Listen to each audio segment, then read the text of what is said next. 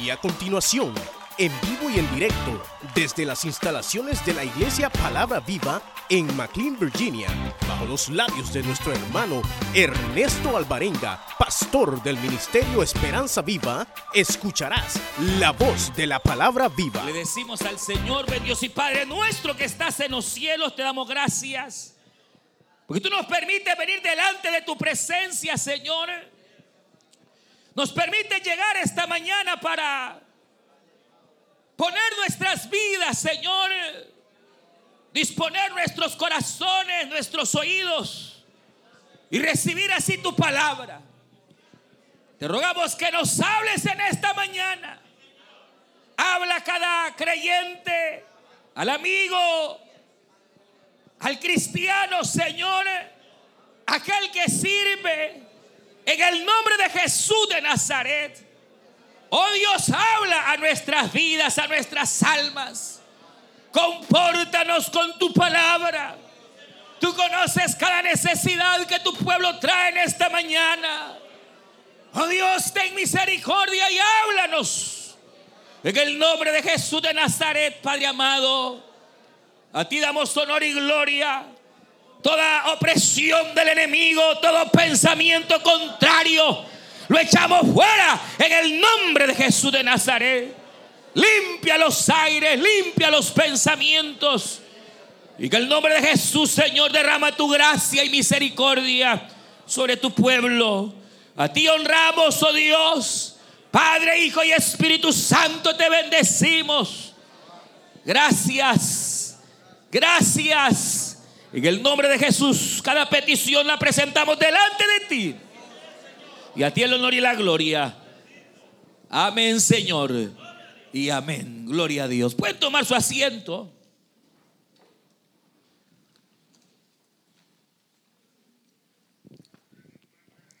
Hemos leído esta hermosa mañana esta porción de la escritura que creo es eh, probablemente muy conocida para la mayoría de los que estamos acá.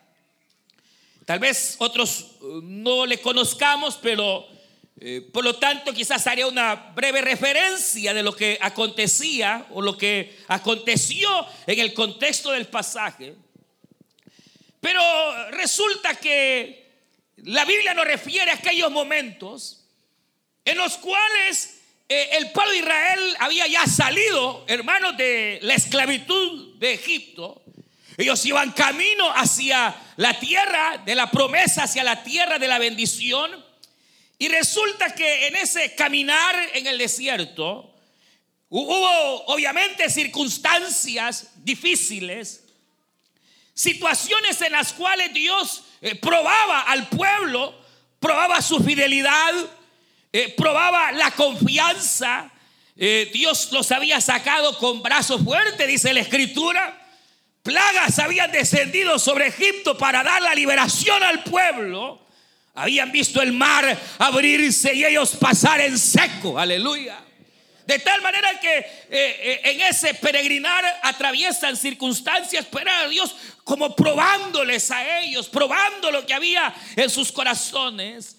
Y una de las eh, lamentables dos quizás cosas que me llama la atención es que no todo el que salió libre de Egipto eran judíos, eran israelitas. Oiga esto, no todos los que salieron libres de Egipto eran israelitas, sino que la escritura dice que ahí iban muchos extranjeros. Tenga cuidado con quien se relaciona usted. Tenga cuidado con quien tiene amistad usted. Porque esos extranjeros, esos filisteos, esa gente que no tenía temor al Señor, empezaron a corromper al pueblo. Y el otro es que el pueblo por naturaleza era rebelde. Los dos males se asocian con gente mala y de hecho ellos mismos tenían cierto grado de rebeldía, de rebelión, al grado, hermanos, que en este peregrinar, muchos de ellos, ante las adversidades que atravesaban, era, era fácil poder señalar a Moisés y a Aarón, quienes eran los líderes, los que iban guiando al pueblo, hermanos, como responsables de algunas circunstancias, sin saber ellos que era el Señor por un lado y por otro, las cosas que atravesaban eran propias del andar en el desierto. El hecho de que de repente el agua se escasea era propio del desierto, ¿sí o no? El hecho que de pronto a veces eh, eh, faltaba el alimento era propio del desierto, ¿sí o no? Claro. Entonces, de tal manera que no tanto el hecho de que muchas veces pues se dio directamente, sino que las circunstancias eran propias. Igual, igual nos ocurre en, la vida, hemos de enfrentar situaciones difíciles, es cierto, pero porque así es la vida. Habrán detalles que usted y yo atravesaremos porque es parte de la vida. Para sufrir vivimos, dijo Cantinflas. Una, una realidad. Uno sale a la vida y habrán en la vida adversidades. La cuestión es que este pueblo, más los extranjeros, comenzaron, hermanos, a señalar la autoridad que Moisés y Aarón tenían como líderes espirituales. Empezaron a señalarlos como los causantes de los problemas, porque aún en las circunstancias es más fácil señalar a otro que verse a uno mismo. Usted sabe, en los problemas que hay es más fácil eh, señalar la culpa a otro que ver su propia culpa. Entonces, el pueblo, hermanos, ahí va eh, eh, señalando a, Moisés, señalando a Aarón en algunas situaciones que eran debido a las circunstancias porque estaban en el desierto. O debido incluso al trato de Dios con ellos para probarles. Ahora, el punto es que acá se habla de un momento bastante crucial en el cual un, hombre llamado Core se levanta a, a rebelarse contra Moisés a rebelarse contra Aarón. Y no solo él, sino que más de 250 personas, cerca de 300 hermanos van en contra de, Moisés, en contra de la autoridad de Aarón como sacerdote. Y entonces dice la Biblia que Dios para probar, oiga bien, que era él el que había llamado a Aarón es que le dice esta, esta palabra que hoy nosotros tenemos. Le dice Dios a Moisés, dile a Aarón y dile a cada príncipe de, mi pueblo. Recuerden que Israel eran 12 tribus. Y cada tribu tenía su príncipe como su, su autoridad, más o menos.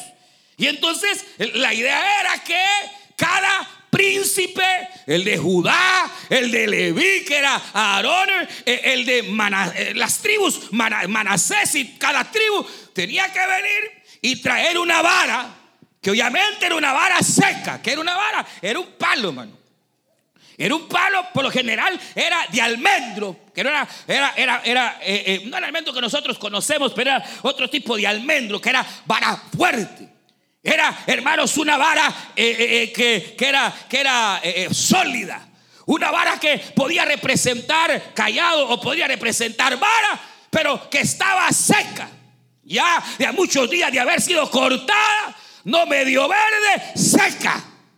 Y entonces cada príncipe llegaría delante de Moisés, pondría el nombre de la tribu, hermanos, en la vara. Y resulta que todas esas varas vendrían a ser puestas delante del tabernáculo del Señor. Y entonces la vara que reverdeciera iba a ser señal de que aquella vara reverdeciera o que volviera a brotar, sería la vara de aquel a quien Dios había ungido, señalado para ser líder de la nación de Israel. Ahora, la cuestión es que obviamente, hermanos, uno puede preguntar qué es lo que Dios trató con esto, por qué escoger una vara que estuviera seca, por qué escoger tal situación, porque la vara representa autoridad, pero, pero también la idea de Dios era, oiga bien, que la vara era figura, era representación de la vida misma. En otras palabras, el pueblo de Israel estaba bien seco, hermano. Ya no había vida en el pueblo de Israel. Cada príncipe, aún Aarón tiene que tomar su vara. En alguna manera, ¿por qué razón? Porque también Aarón como sacerdote aparentemente había llegado a ser una vara seca. Porque los privilegios no son garantía. Los privilegios, hermanos, no son garantía. Uno bien puede representarse o verse en aquella vara seca. Yo le pregunto esta mañana, ¿cómo está su vara? ¿Cómo está su vida? ¿Ah? Se sienten en este punto de la vida florecientes, dando fruto al ciento por uno, o están igual que Aarón y los príncipes de Israel secos. ¿Cómo estamos? ¿Cómo está su vida? Porque uno pudiera llegar a llevar una vida disque cristiana o si digamos la vida secular, pero en ese estado donde se ha llegado a la sequedad, donde ya no hay deseo de vivir, donde ya no hay vida, no hay fruto. ¿Se puede la vida marchitar? Por supuesto que sí. ¿Se puede, hermanos, el deseo de servirle al Señor marchitar? Por supuesto que sí. Por supuesto uno puede llegar a caer en este estado en el cual uno puede identificarse como, como esa vara. Y uno dice, ¿por qué? ¿Qué pasó? ¿Cómo es que en el caso propio de Aarón, siendo sacerdote, llegó en algún sentido a ser representado igual por la vara?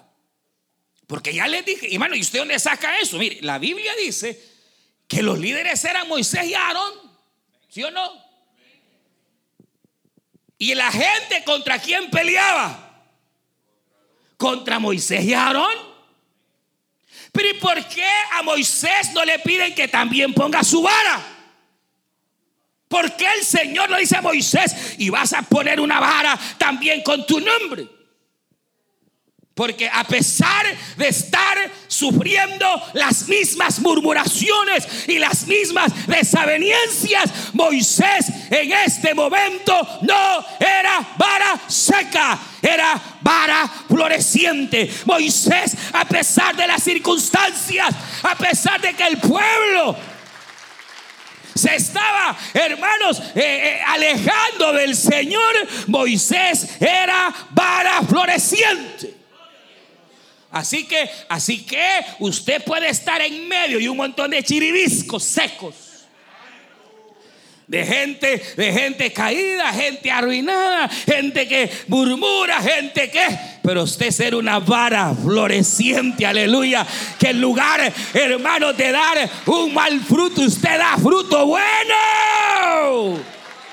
Claro, usted, mire, joven, usted joven puede ser un José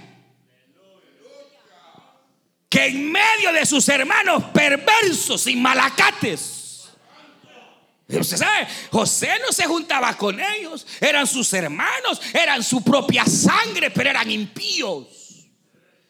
Y entonces José no se, no se contaminó con ellos. José, hermanos, a pesar que estaba en la misma, en el mismo clan, José se mantenía fiel al Señor y aunque aquellos hablaban perversidades, él no hablaba perversamente, él hablaba conforme el temor a Dios en su boca. No, él, no se dejó. Hermano, eh, eh, eh, él estaba en medio de varas secas, pero José fue una vara floreciente. Ahora, ¿cómo es posible que Moisés, que José, hermano, pudiera soportar y, Aarón se volviera seco. Porque ¿de dónde puede uno venir a convertirse en una vara seca? ¿De dónde puede? En el caso particular de la porción, obviamente, hermanos, el problema fueron las críticas. El problema que pasó en Aarón y en aquel pueblo es que prestaron oído a las murmuraciones y a las críticas. Y mire, obviamente, hermano, nada o pocas cosas pueden herir el alma como la crítica, hermano. Pregúntese por qué cada vez ve más viejita su mujer usted. Porque usted se la está acabando. Por culpa suya parece varita seca. Solo de su boca solo sale crítica. A veces, hermanos, uno puede llegar a ser causa de que una vida floreciente se seque. A los hijos, a veces, en lugar de alentarlo, dele, papá, dele, siga, solo los criticamos. Les criticamos su manera de vestir. Les criticamos su manera eh, eh, de actuar.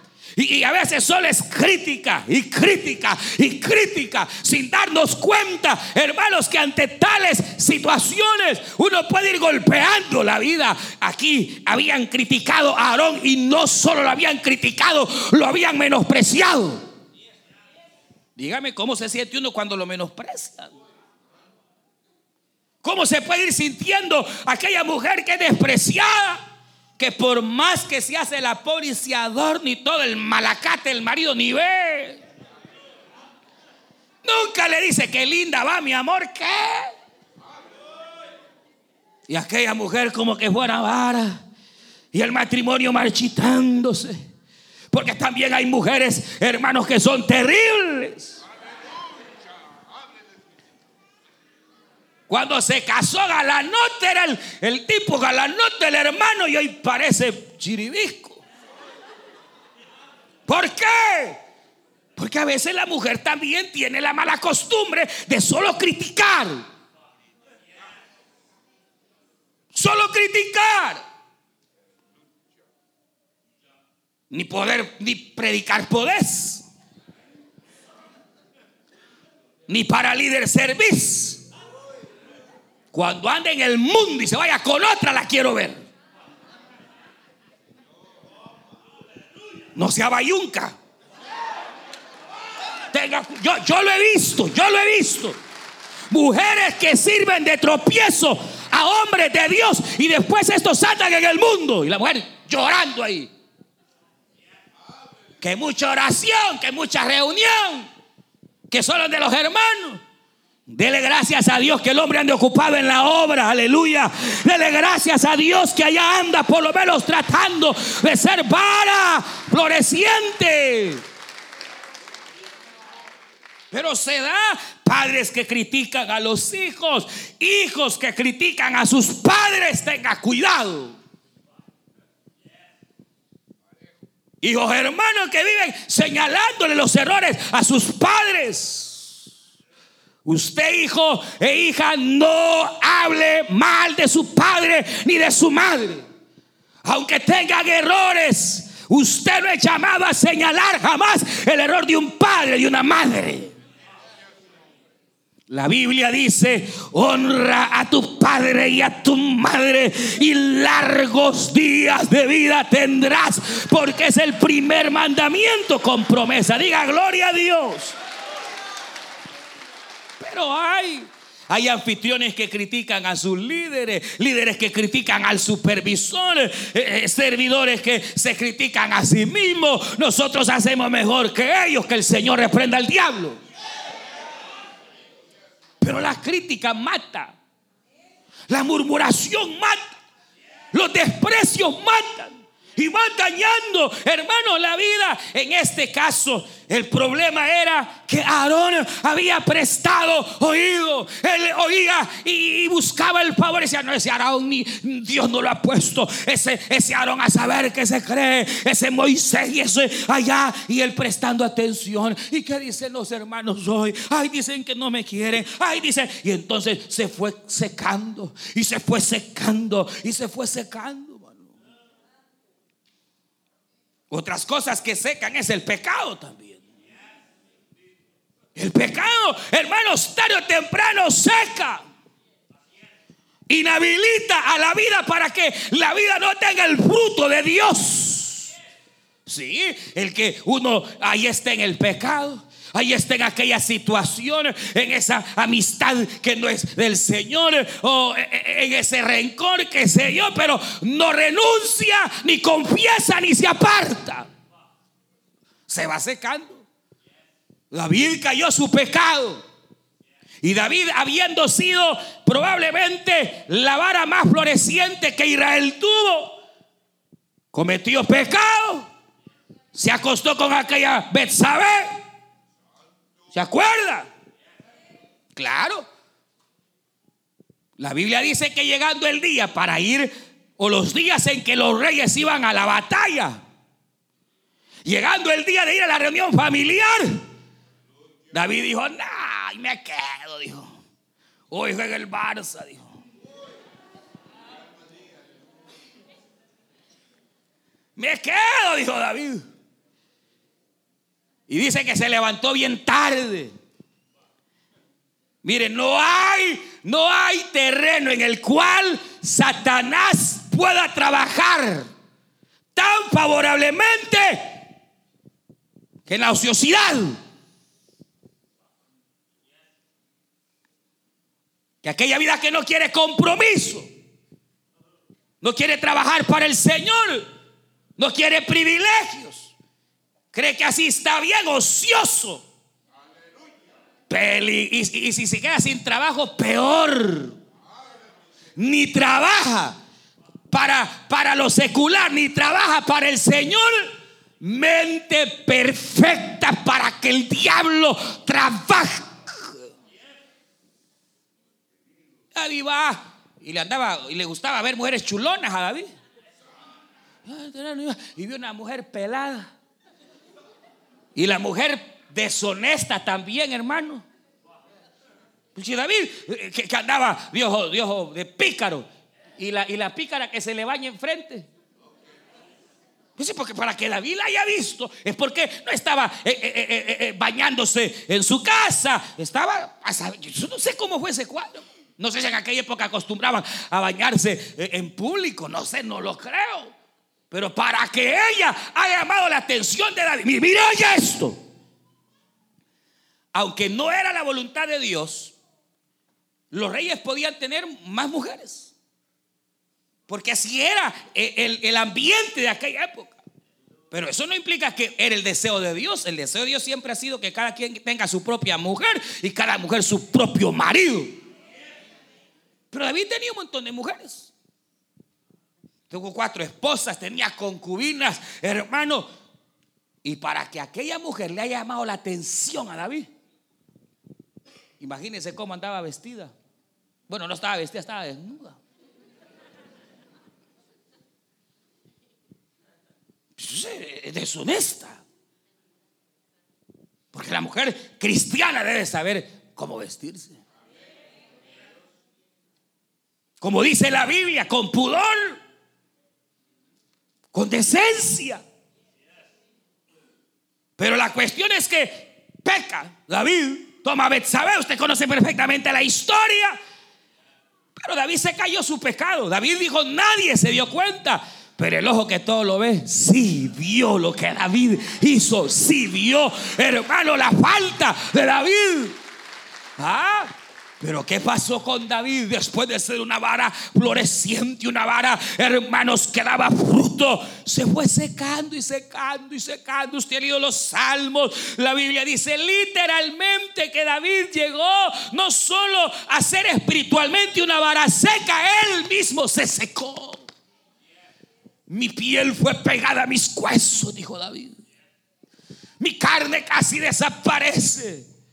Mientras callé mis huesos se envejecieron.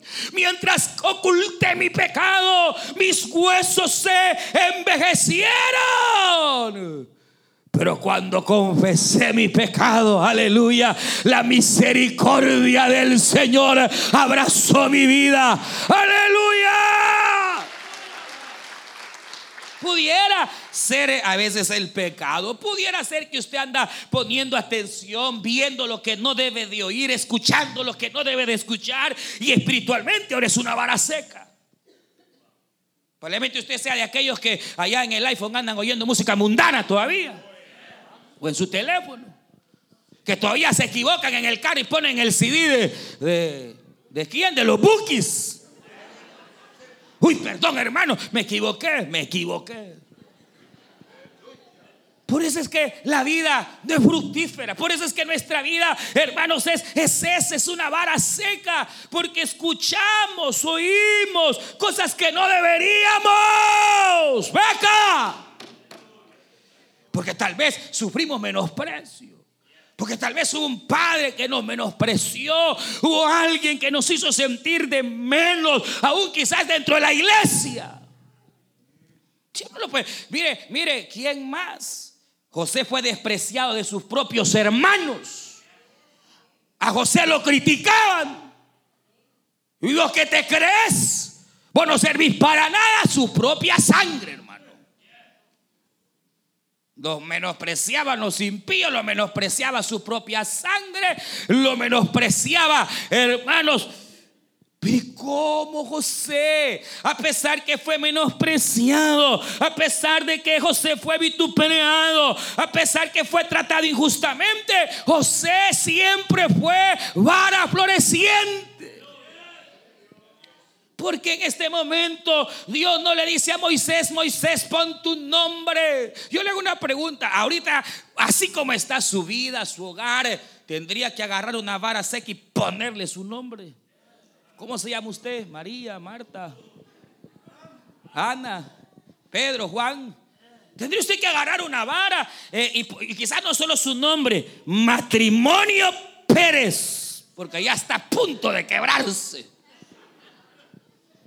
Matrimonio, no, ya, peligroso y cae en el clavo. Pues tendría, tendría Tendría que, ponérsele ahí porque tal vez nuestra vida ha caído en el estado en el cual aquí Aarón, hermanos y los príncipes, Israel mismo era eso. Ya no distinguían, ya no había fuerza. Pero mire cómo es la misericordia de Dios. Que en lugar de dejar a Aarón, en lugar de dejarlo así, Dios va a restituir porque para siempre es su misericordia, hermanos. Porque escrito está en este libro de Dios. Escrito está en este libro de Dios. Así ha dicho el Señor. He aquí mi siervo, el renuevo vendrá y él no dejará la vara seca, cascada. Él no la va a quebrar, aleluya, sino que Él hará reverdecer, porque Jesucristo es el mismo de ayer, de hoy y por siempre. Él es el renuevo, Él es el que renueva tu vida, Él es el que puede renovar tu matrimonio. ¿Cuál es la clave? ¿Cómo poder mantenerse siendo vara fructífera? Dios le dijo a Aarón y a Moisés, traigan las varas secas y traiganlas. Traiganlas al tabernáculo. ¿Qué era? ¿Qué era el tabernáculo? El tabernáculo era la presencia misma de Dios, donde Dios ponía su gloria, donde Dios ponía su presencia. ¿Por qué Moisés a pesar de las críticas? ¿Por qué José a pesar del el dolor de haber sido engañado, de haber sido golpeado, se mantuvo? Porque ellos acostumbraron a vivir bajo la presencia de Dios. Aarón, por tanta crítica, por tantos problemas, ya ni se congregaba. Allá venía una vez cada quince. Ya no leía la Biblia. Ya no oraba. Ya no, hermano, de tal manera que oyendo las murmuraciones, las críticas, dañó su corazón. Y entonces viene el Señor y le dice, acércate, trae tu vara. Porque mire, ahí es donde las cosas cambian. Cuando aprendemos a estar en minutos por lo menos en la presencia del Señor y poder desbordar nuestra vida. Él es el renuevo. Por eso dice el mismo profeta Isaías que Él es el que da fuerzas al que no tiene ninguna. Aleluya. Oh, Él da fuerzas al que no tiene. Porque aún los jóvenes flaquean, se cansan y caen. Pero los que esperan en Jehová tendrán nuevas fuerzas. Mire, ellos tuvieron que aprender a entender primeramente que Dios tenía un propósito con ellos. A José nadie lo movía, que Dios le había dado un sueño. Hay, quienes aquí, hermanos, Dios les ha dado sueños, que los va a usar grandemente, les ha dado sueños, como decía el hermano Jeremías, mire, eh, Dios va a levantar y ha levantado y va a seguir levantando hombres y mujeres de Dios de este lugar. Pero ¿sabe algo? Hay quienes ese sueño ya lo marchitaron. Es que mire, el supervisor me ha marchitado. Es que usted no trabaja para el hombre. Se marchita aquel que pone la mirada en el hombre. Se marchita aquel que pone la mirada en las circunstancias. Se marchita aquel que pone la mirada en la enfermedad. Se marchita aquel que pone la mirada en la debilidad. Pero aquel que tiene la mirada en el blanco perfecto que es Cristo, hermano, no se marchitará. Porque sabe que a este Evangelio Santo no se metió él. Lo metieron. Lo escogieron desde antes de la fundación del mundo. El Dios del cielo lo señaló para grandes cosas. O sea, ellos sabían que había un propósito, pero también aprendieron a tener cuidado, mire, de cerrar sus oídos, cerrar sus ojos, cuidado de lo que veían, cuidado de lo que oían. Cuidado. Incluso, mire, incluso. Yo le voy a decir algo esta, esta tarde, esta mañana, algo que usted ya lo sabe. ¿Cómo podría uno medir si nuestra vara está bien floreciente o está bien seca? Porque son cosas espirituales. Por fuera nos vemos todos bien guapos y bellas las hermanas pero espiritualmente. ¿Cómo se podrá medir, hermano?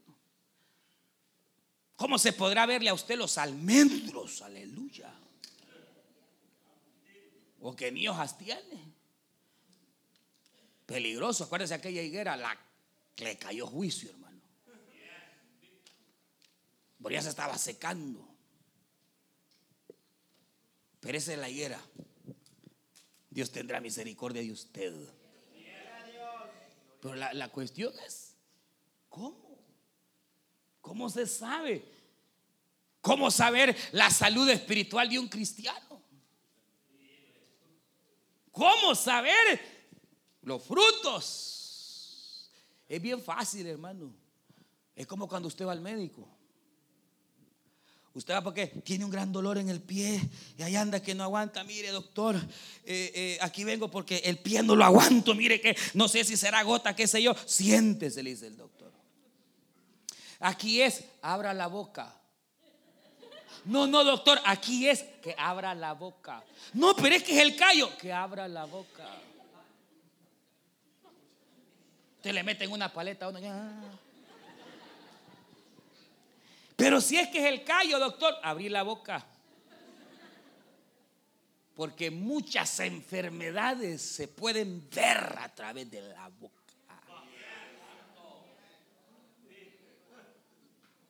¿Y entendió, vea? Vara seca por la boca, por lo que habla, se sabe que anda bien seco. Porque solo anda hablando las debilidades, los problemas, las enfermedades. Mire que mi enfermedad esa no es su enfermedad, no es suya. Renuncia en el nombre de Jesús. No es su enfermedad. Este libro dice que para eso apareció el Hijo de Dios para llevarse nuestras enfermedades en la cruz del Calvario. Ay, es que mi hijo, es que esto, es que ahí vara seca. Es que no voy porque los hermanos, es que el hermano no me quiere, es que vara seca. La vara que está floreciendo, hermanos, sabrá confesar en medio de los conflictos el fruto de la palabra viva del Señor.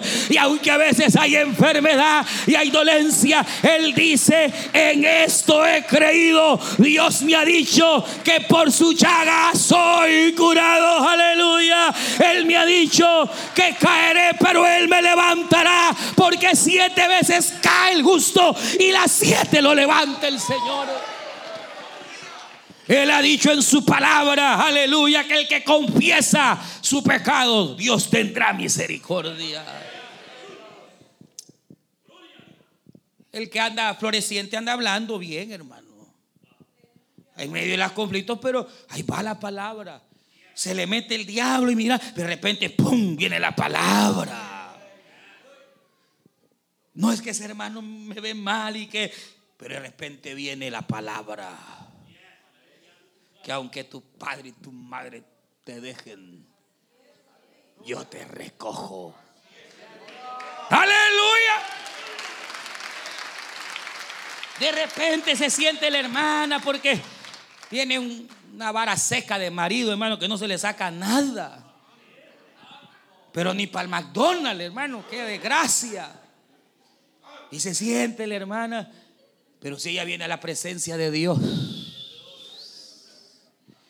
y confiesa la palabra, He aquí, dice el Señor. Mira, hay una palabra preciosa. Dice que nosotros somos la niña de los ojos de Dios. Dios le dijo al profeta, te he amado con amor eterno, te he amado antes que fuiste formado en el vientre de tu madre, yo ya te amaba, ha dicho el Señor. No temáis, no temáis. He aquí hasta los cabellos de vuestras cabezas tiene contada vuestro Padre, dice la Biblia. ¿Se imagina si hasta el pelo le importa al Señor, hermano? ¿Cómo no va a tener cuidado de nosotros, hermano? Y mire lo otro para finalizar. Que obviamente, para empezar, era imposible que una vara ya desprendida del árbol, ¿cómo va a florecer, hermano? Y se va a echar al fuego y que se la queme el fuego. Ahora, pero aparte de que es imposible, pero para el Señor no es imposible, ¿cuánto tiempo pudiera ser que la vara floreciera? Supongamos que la vamos a volver a injertar en el palo y que el palo volviera a darle savia. Ay, hermano, meses, años. Pero ¿sabe qué significa eso? Que hay cosas que naturalmente pudieran recuperarse en años. Dios puede hacerlo en un momento. Hermano, es que es que ya no lo quiero. Ya no, ya no lo quiero, hermano, ya no lo aguanto, ya, ya no lo amo. Y para recuperar ese amor tendría que, que trabajar mucho. No, no, no.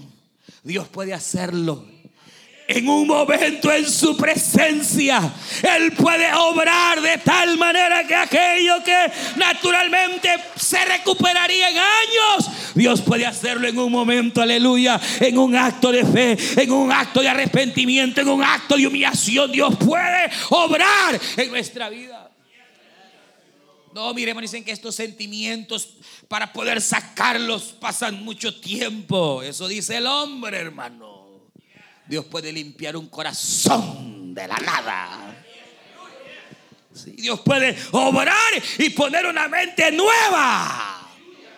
No, mire hermano, yo la verdad pues eh, tengo ya cerca de tres años en los alcohólicos anónimos y ahí voy tratando y todavía me cuesta lo que para los alcohólicos anónimos cuesta años. Cristo puede hacerlo en un acto de arrepentimiento, aleluya. Lo que no puede hacer el psicólogo, lo que no puede hacer el doctor, lo que no puede hacer los alcohólicos anónimos, el Señor lo puede hacer en un acto.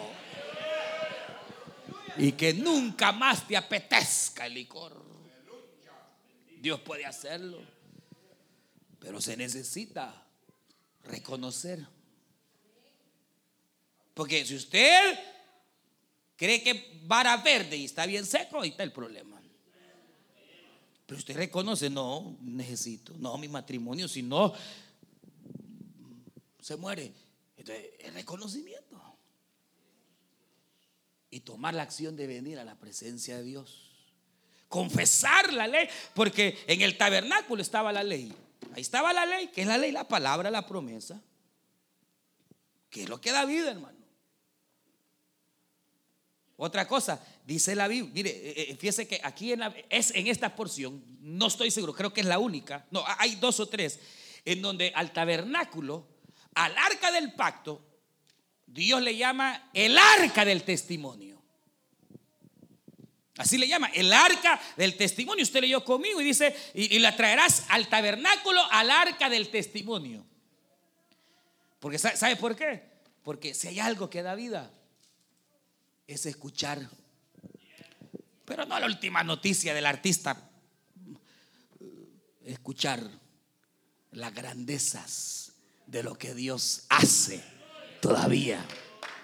Mire, no hay nada que pueda probablemente dar más vida que cuando usted oye testimonio de lo que Dios está haciendo. Cuando usted testifica las grandezas. David lo vio, lo vivió y en uno de sus salmos dice, por lo tanto me levantaré y proclamaré tus hechos. De repente aquel está ya bien seco, pero usted va y que está bien verdecito y le empieza a testificar, no hombre hermanos, yo estaba más fregado que usted y estaba así y acá. Y mire, de repente el Señor obró e hizo aquí e hizo allá. Y si lo hizo conmigo, ¿cómo no lo va a hacer con usted? Testimonio. Mire, hay reuniones familiares que están vara seca. Y lo que tienen que dar es lugar que haya testimonio, hermano. De la grandeza que Dios está haciendo. Porque cuando oímos lo que Dios hace, el Espíritu se nos reanima y vuelve. Y nos hace recordar que Dios no está muerto. Que lo que Dios hizo en el ayer, también lo sigue haciendo hoy, mire, voy a finalizar e, e, el famoso milagro. Cuando el Señor llega a la boda de Canaán y se acaba el vino. Y el Señor le dice a los sirvientes, vayan y tomen esas tinajas de agua y llenenlas. Y ellos fueron. Llenaron las tinajas de agua. Y cuando las llevaban, ya no era agua, era vino, hermano. Y del bueno. Sí, porque el Señor todo lo hace bien, hermano. Y lo hizo en obediencia a su madre. Porque no era su tiempo. Ni él hubiera querido hacerlo. Pero por obediente lo hizo. Para aprender obediencia. Porque su, madre fue la que lo metió en el pleito, pues. No con el respeto de los católicos, pero, pero fue María la que le dijo, no vaya y haga lo que él le dice. ¿Estamos? Pues llega, mira, se acabó el vino. Mira, Señor, se les acabó el vino. ve lo que haces. Mujer, mi hora no ha llegado. Y vino María, insistió. Fue donde vayan donde él y hagan lo que él les diga. Porque entonces debe saber que María no puede hacer nada, hermano. María, que es bendita entre todas las mujeres, está igual que todos los creyentes esperando el día de la redención. Pero ella no puede hacer ningún milagro. El único que puede obrar milagros es nuestro Señor Jesucristo, porque Él es mediador entre Dios y los hombres. Usted se puede leer todo el Nuevo Testamento, mire mi amado, y no va a encontrar ni un solo milagro que María haya hecho. Porque ella no puede hacer milagros. No, pero es que un día le pedí y me hizo un milagro. Tenga cuidado a ver quién se lo hizo de verdad. No, porque bíblicamente, si ella fuera milagrosa, ella se el vino. Pero no pudo. Y, y Jesús, en obediencia a su madre, en respeto a su madre, hizo el milagro. Y lo hizo bien hecho, hermano. Pero ¿cuál es el punto? Hermano, ellos van, meten el agua, el jarrón y, llega el agua. Y ahora que van a servirlo, en ese momento se convierte en vino. ¿Cuánto se tarda un vino en ser añejo y bueno? Años, hermano. Si entre más años, más bueno. Dicen que, yo no lo he probado. Dicen que entre más viejo es, más sabroso. Dicen que igual que la mujer. No, me dice, yo no sé. La, cuestión es esta.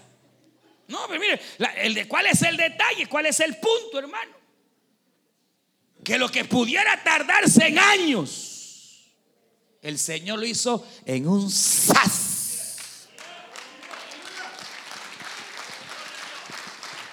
Tiene que creer, créale, créale. No, mire usted, para recuperarse va a necesitar unos sus seis meses, un año que el Señor reprenda al diablo. Esa es palabra de hombre. Lo que el Señor puede hacer es que, mire, ábrale su corazón al renuevo. Esta noche, esta mañana estamos delante del renuevo. El que puede obrar en nuestra vida y puede obrar en su necesidad. Que lo que puede tardarse mucho tiempo, Señor puede hacerlo ya. Pero ¿qué hay que hacer? Hay que creer, hay que reconocer, hay que humillarse delante de Dios, hay que aprender a venir a su presencia. Y no oiga, y con esto no me refiero a solo venir acá. Es bueno venir acá y reconciliar que se, eh, pero, pero la idea no es solo aquí, hermano, no se confunda. Vivir en la presencia de Dios es ir y continuar en su presencia. ¿Verdad? Eh, eh, ir y continuar viviendo en su presencia, en comunión con el Señor, que de repente nos reprende, sí. Pero vamos, Señor, perdóname porque esto no lo tenía que hacer. Nos reprende, sí es cierto, pero seguimos en su presencia. Entonces nos mantenemos frescos y verdes. Ahora ponga la mirada en el hombre. Ya no ande en la presencia del Señor. No, hombre, será dónde va a terminar, hermano.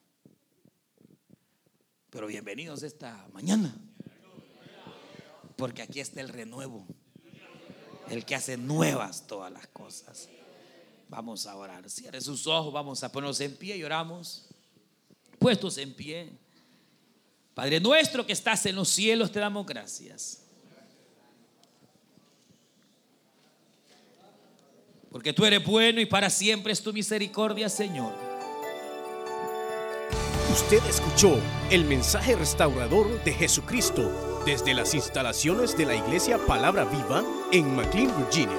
Si este mensaje ha sido de bendición para su vida y necesita oración, contáctenos al teléfono 571-633-0469. 571-633-0469. Que Dios le bendiga.